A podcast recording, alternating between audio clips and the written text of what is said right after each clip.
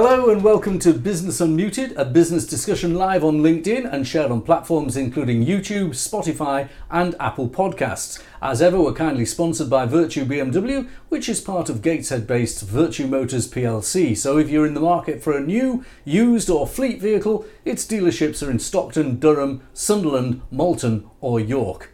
Later on, we'll hear from a government minister and an MP from our region about the investments in levelling up. But first, it's been a big week in the news. Long queues at service stations across the country for fuel, and after a bumper period of recovery, there are now whispers of an approaching stagflation scenario, the dreaded combination of poor growth and rising prices. Joining me in the studio today is the Chief Executive of one of the North's largest charities, David Stockton. And down the line, we have Jill Hunter, the Managing Director of an award winning law firm and the editor of one of the most trusted business news sites, Philip Cunliffe. So let's st- start with Jill Hunter from Square One Law. Jill, welcome. Nice to see you. And it's nice to see you because since I last spoke to you, you are now working for an award winning firm. Square One Law has won uh, Corporate Law Firm of the, War- of the Year at the Northeast Dealmakers Awards. Uh, obviously, you'd be proud of that.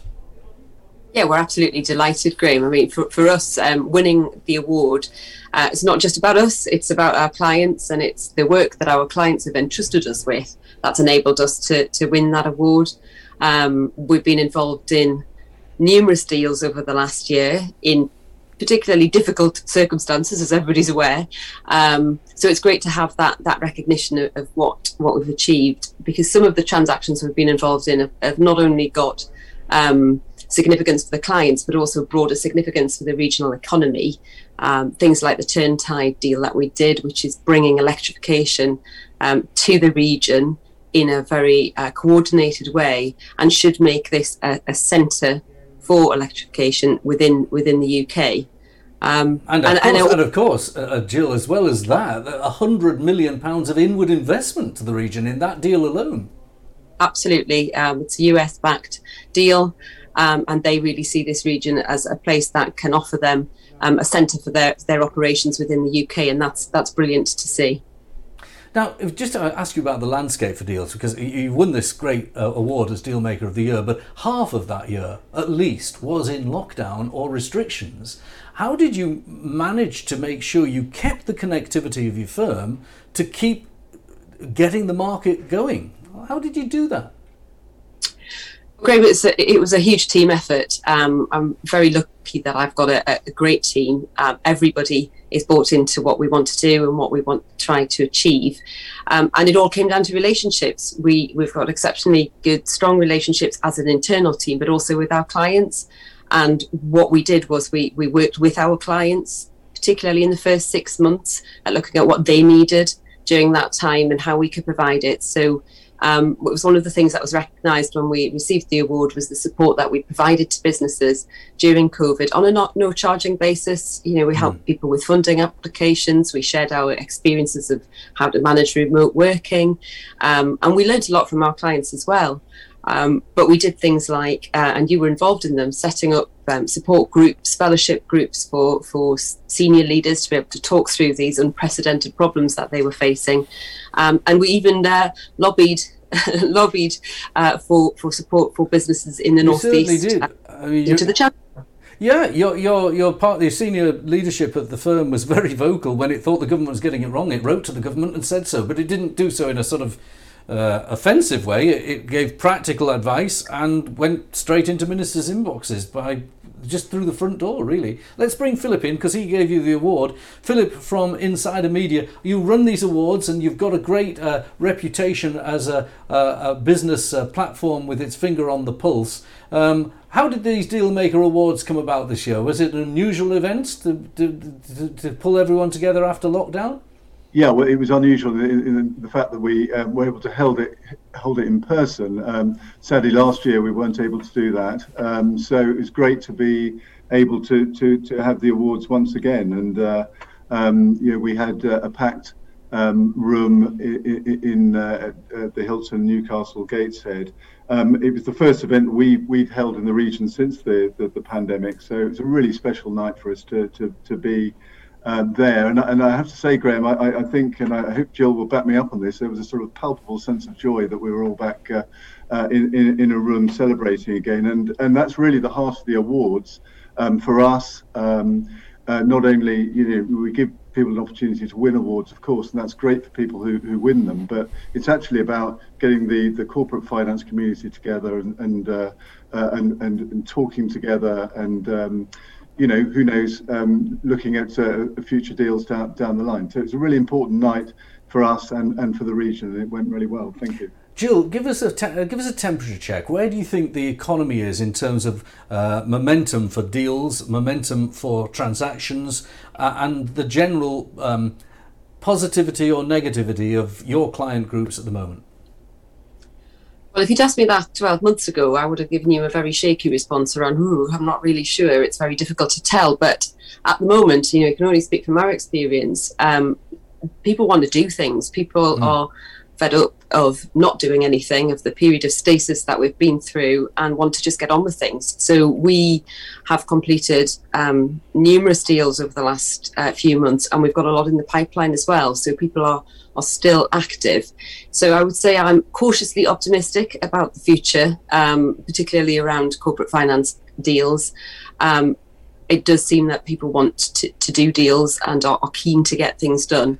Yeah. Um, and, and, and, that's great. I would share that assessment. I, in my uh, client portfolio, which is smaller than yours, but nevertheless has business owners of a relatively large size as well, um, I found a lot of them returning to work, getting into their workplace, looking at opportunities. Uh, some of them who you might have expected. I, have got one particular client who's in his 70s, very well known, uh, wealthy individual who's decided to go on the acquisition trail. He said, Well, I'm, I'm sick of being in lockdown and in go slow. We're going to go on the acquisition trail. And it seems to be that getting back in the workplace has fired people up rather than slowed it down. Yeah, I agree. And I think there are also people who perhaps were, were thinking about selling their businesses previously and the pandemic has has has, has accelerated that process and they thought actually now is the time for me to mm. To move on so we, we've been doing a real mix of sales and acquisitions um, but I agree, um, everybody being able to, Philip picked up on there, you know, people being able to get together does make a real difference. And it's been really good for our team, for us to be able to get together as a business. In our new office in Darlington last week, we all got together, the whole, the whole firm, um, but also for us to be able to get out and see clients and talk to them face to face about what they're doing and, and, and how they're approaching business. Philip, I think that uh, some, I, the people I meet are sometimes frustrated that there are constant new obstacles. I went into my local council to uh, transact some business and I had to make an appointment because no one was working. Um, we then have you're organising a meeting and then you have to work out how to get to it because there's a petrol shortage. So these are possibly temporary obstacles, but people are chomping at the bit to get over those obstacles and get their economy fired up in their sectors. What kind of thing is this over optimistic on my part? What kind of thing are you hearing?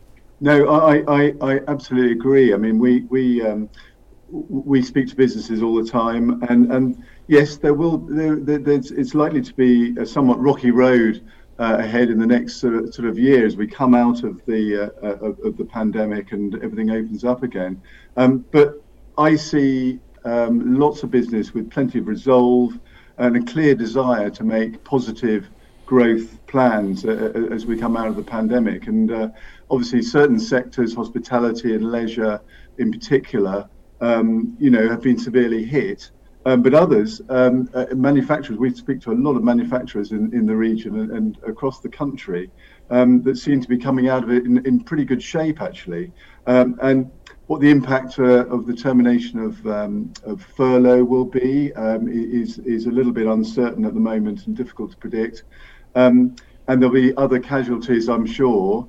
you know, uh, but but a great many businesses have, have weathered the storm uh, and are stronger and, uh, and and more robust, I think, than ever.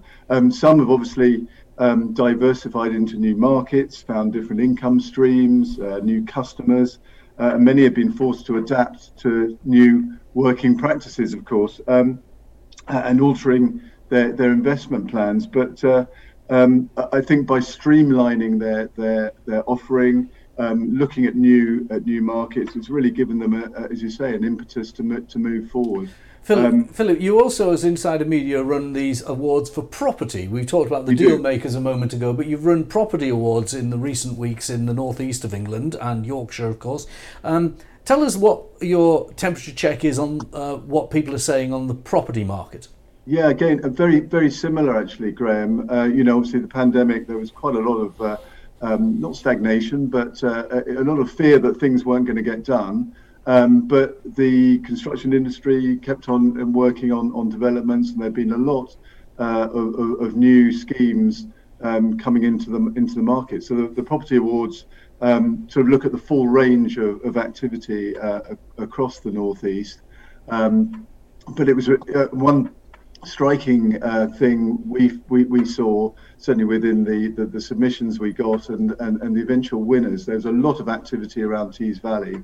Um, and obviously that's been stimulated by um, Ben Houchen uh, and the Tees Valley uh, combined authority, a lot of investments they've been doing, and uh, that's really galvanised that, that that whole part of the, the region, I think, and it's going to be very interesting to see uh, how that develops in the in, in the future. I think the um, Freeport and the Treasury announcements were certainly instrumental, and I know Jill, you decided your firm to invest more. You've just alluded to that, so there is, but we we got to make sure that Tees Valley. And we're going to talk about it with the minister in a minute. Isn't just the, the sort of petri dish of levelling up. We've got to make sure the levelling up happens across the north, haven't we? Yeah, no, I I, I absolutely agree, and. Um, you know, I don't want necessarily just focus on Tees Valley. There have been, been lots of other property and, and other deals happening all over the uh, uh, over, over, the region. Um, yeah, and I think the, the other thing uh, to say about um, uh, the, the, Tees Valley and the Northeast is it's becoming much more apparent to me that the, the Northeast is a player in the Northern Powerhouse. Where I think, but, but before a few years ago, when there was the first idea of um, the Northern, Northern Powerhouse, uh, it was a slightly forgotten um, relation in in uh, in the north. But I think it's really powered front and centre actually now, and uh, uh it's that's, news for the. For that's the good to hear. Jill, have you got any comments on this before we move on? Yeah, I, I just to, just to, to echo what Phil said, I think um, the, the you know the the Tees Valley in particular has really come to the fore. I mean, it's one of the reasons why um, when we were looking at expanding our office in the Tees Valley, we, we chose Darlington because of the the uh, movement of the government departments there, the fact it's on the East Coast Main Line. It's it, it's certainly going to be a centre, I'm hoping, for, for, for business growth in the future. Well, some of us that are here hope that as well. But thank you very much. Thank you both for joining us. Jill, congratulations on your award. And Phil, keep connecting people and keep giving them awards. Thank you very we much will. indeed. Thank you, Graham. We're going to turn to something else now and welcome our studio guest, who is David Stockton, Chief Executive of the Northeast Air Ambulance. Now, David, many people will know and think the air ambulance is a fundamentally important charity. Quite a few people ask why is it a charity at all, and Very we don't true. have air ambulances. Tell us, you've heard the, the two of them talking about their positivity about the economy. When it comes to corporate giving and so on, how have you fared? Um, like many charities, we, we've we've had a difficult period basically uh, during during the pandemic. It was really encouraging to listen to both Phil and to, to, to Jill there basically around the positivity in the area because clearly in, in the charity sector we're very reliant on on that buzz and, and that confidence that, that's generated in the area. And we cover both northwest and northeast, so we've got an eye on, on, on both areas at the moment. But certainly when we when we look to, to our own confidence levels, we have, during that pandemic, we'd already committed to updating two helicopters moving to a head office. So we, we'd, we'd had huge commitment. But basically, that's a lot of businesses may have well have gone into a really crazy time to be doing all of those things and massive expenditure.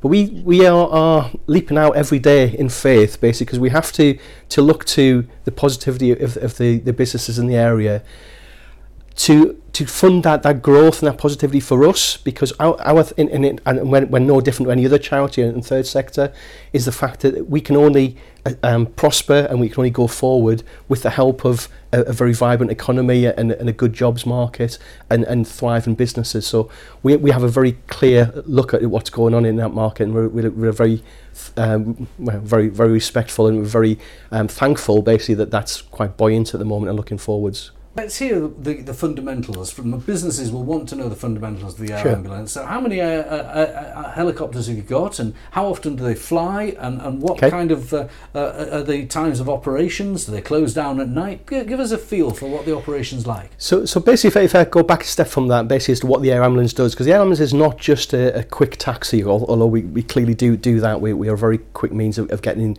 um, people in need to hospital as and when that's needed.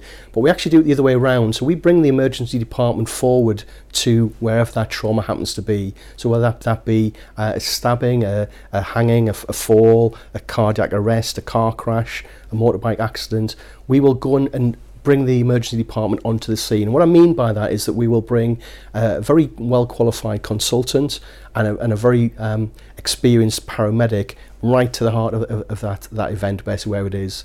So we will um, carry blood on board, we, we will um, have um, lots of um, equipment and drugs basically to allow us to treat them basically getting the, the critical care they need at the earliest intervention that we can. Because what's been proven is the earliest that we can um, intervene with, with, a, with a high trauma case the better success rate that we have and, and that's essentially what we do. So the ambulance is, is essential to get into some of some of our areas but what's really critical and what's unique about what we do is the skill level and, and the equipment that we bring basically when we bring that uh, incredible asset basically to, to the scene On the uh, ambulance itself, who, who are uh, volunteers who are paid? Um, we, we pay for all of our team, basically, so all, all of, our, of our team. Uh, our paramedics work with us full time, so they're, they're with us. Um, they, they've, they've committed to, to, to full time work with us. Our um, doctors are a mixture of um, um, emergency doctor consultants at your local hospitals, NHS uh, workers, where they work full time, and they, they work for us on top of that. So incredibly heavy workload. As you imagine, basically, uh, with all the pandemic and all the work they've been going through, they they, they really are, are committing uh, quite a lot of time to us, and, and we're very thankful of that. Or they may well be um, members of the military. So we have military doctors that work with us as well. Um, so they work again full time, basically in in the, in the military deployments, and then they'll come to us. Um, or um, th- th- there'll, there'll be um, one or two, three days a week, uh, a month, sorry, basically, that they'll be coming and working with us on there. So we have quite a large pool of, of doctors that work with us to cover the, the, the length of time that we have. To answer your first question, wh- when do we operate? So we have two um, helicopters operational every day, um, one based in Langwathby near Penrith and one based in Urlay Nook, basically. It, it, it's um, uh, just outside of Teesside Airport. Um, so they, between the two of them, they will cover the whole of the area, basically. So they'll be operational every time, generally between about 8 and 8, basically, in the morning, excuse me, till 8, 8 in the evening. We then don't stop though because um, on a number of those evenings, basically in the northeast we, we cover four evenings of the week, and in the northwest two evenings of the week. We'll put those same resources out on our car system, and when we can't fly, basically to get out and about and basically have a car service. So they're exactly the same service, uh, but by road as opposed to being by air. Well, it's a fantastic service. I noticed our two other guests looking on and admiring, and uh, they do a great job. And I'm very pleased that you've been able to weather the pandemic. We and, have. and you're going to take your service from strength to strength. Thank you very much for joining Thanks us. very much, Graham. Thank, you. And now, finally, with levelling up a hot topic on the government's agenda, I spoke to Paul Howell, MP for Sedgefield, this morning. He recently hosted a minister, uh, the Minister for Science, Research and Innovation, George Freeman, on a visit to Net Park in Sedgefield. First, though, I asked Mr. Freeman what the effect of a £50 million investment by Durham County Council into Net Park will have on our region. Well, I think it'll have a fantastic effect on the future. It's a sign of the long term commitment to the park. It's a sign of what's going on in the northeast, from Darlington, Teesside, Durham, Newton Aycliffe, uh, up to New- Newcastle and up into Northumberland. The truth is, the northeast was the engineering and coal workforce of the, of the empire. It's becoming again an engineering, smart engineering, advanced manufacturing, science and technology workhouse of 21st century Britain. And I think anyone internationally would be looking and saying, hang on, this, this area is starting to really lead in the technologies of tomorrow. And that's very exciting for all the residents who live here. Paul, we saw you there next to George Freeman at Net Park. What do you think that the investment in Net- Net Park means towards the future of the economy in your patch, Sedgefield? Oh, I think it's incredible what's going on at Net Park, Graham. I mean, the, as you know, the council just committed to this 50 million investment to extend it to Net Park 3. And what that does is for businesses that are existing on NetPark. It gives them extra capacity for them to grow into space where they want to. It also gives more opportunity for new businesses to come in. I'm delighted that the, you know, everybody's telling me that right here, right now, NetPark is full, full Mm. of great and outstanding businesses. The same time that George Freeman was visiting, uh, Michael Gove, the new Minister for Levelling Up, was visiting this area. Uh, that's the Tees Valley part of the northeast. What is levelling up, and has the government got a narrative that backs up what's happening? I think that there's a, a narrative that thread that, that feeds through so many themes, Graham. I think one of the problems with the phrase levelling up is it's very easy to knock because you can find out the things you haven't done, but there are so many good things that will do that all feed into it. You know, whether that's about infrastructure, whether it's about you know places like NetPark there. I mean, George, as an example, in one of the conversations we had, talked about you know when you're putting new uh, train stations in. You know that could be in the uh, Durham Dales or it could be at Ferryhill Station. But what you've got is the opportunity for a, a little eco structure to build around that train station and have little businesses that suddenly grow and, and help the local community as well. It's very different uh, train stations that you're talking about, which the public would understand, and science investment, which George Freeman was looking at. Can the two be in the same uh, ballpark? Uh, everything has to be in the same ballpark, Graham. It, it, it is, it's not one thing to one person. You know, leveling up. It, if it levels up for somebody in um, Sedgefield, it might not level up for somebody in Trimdon with exactly the same, with, with completely different things that they want to see, or, or somebody in Wheatley Hill, or somebody in Hurworth, or you know, or, or even further afield. You know, this is about everybody seeing what they want from leveling up, not just what the government sees as a, as a, as a macro level issue. This programme is recorded in Tees Valley, and Tees Valley clearly has been a very big success for the Conservative government politically, with mm-hmm. the number of MPs and the mayor being re elected. Is the government sufficiently focusing on other areas of the north of England to count levelling up as a national policy? I, I would say so, Graham. I mean, I, I obviously I deal in mo- my constituency nicely sits half in, or maybe it's a third in the Tees Valley and two thirds in County Durham, and I know the agendas that's going on in County Durham. That's going on. Oh, as recently as yesterday, I was at a meeting on the Levelling Up Fund in County Durham to try to decide and make decisions as to where we think that that should be applied. This week has been a, a difficult week for the government. The Labour Party is having its conference and promising a number of things like getting rid of business rates, which a lot of businesses will be pleased about. And it's difficult for people to get petrol and fuel at fuel stations. You're on the Business Select Committee. Do you think that the government at the moment is getting everything right? Because there seems to be a lot of pushback, and people's experiences on the ground might not think that it's all going well. I, I- think you've always got the opportunity for pushback on whatever whatever's happening at any time, Graham. Um, I think you know the, the fuel crisis, if that's the right phrase. You know, I've driven through Darlington this morning. I drove through last night. There was no queues at any petrol stations. You know, I think it's very much driven by a spike in demand of, um, you know, people panicking due to media uh, overspin of an issue. Unfortunately, uh, yes, there's issues. Yes, we need to get more HGV drivers on the road and, and, and to improve that situation. But I think it's very difficult for the government to react to a spike and, and be blamed for something like that. The business criticism of the government appears to be that it didn't plan Brexit properly, and this HGV issue has been known for a long time. Is there some uh, uh, legitimacy in criticising the government for not making adequate Brexit plans? Uh, I, I don't think so. And you know, from, from the information I see, Graham, the HGV driver crisis is not a UK crisis; it's a European crisis. You know, there are many, many countries across Europe that are in exactly the same space as us, but you will always get uh, people from uh, various, you know, vested interests or you know, their own perspectives tr- claiming that anything and everything that's not right at the moment is Brexit, and clearly that's not the case. Well, it was good to see you out and about with the minister in your constituency, and I know you're you're pretty well connected with all the businesses that are investing in your constituency. And thank you for coming in to talk to us on Business Unmuted. Thanks, Graham. It's a pleasure to be here. And I have to just put a final note. George Freeman, as an MP, as a minister in there, was so impressive. He knew his stuff, and it was a delight to see him at Net Park. Thank you, Paul, and thank you for watching Business Unmuted this week. Another program live Wednesday, five o'clock next week.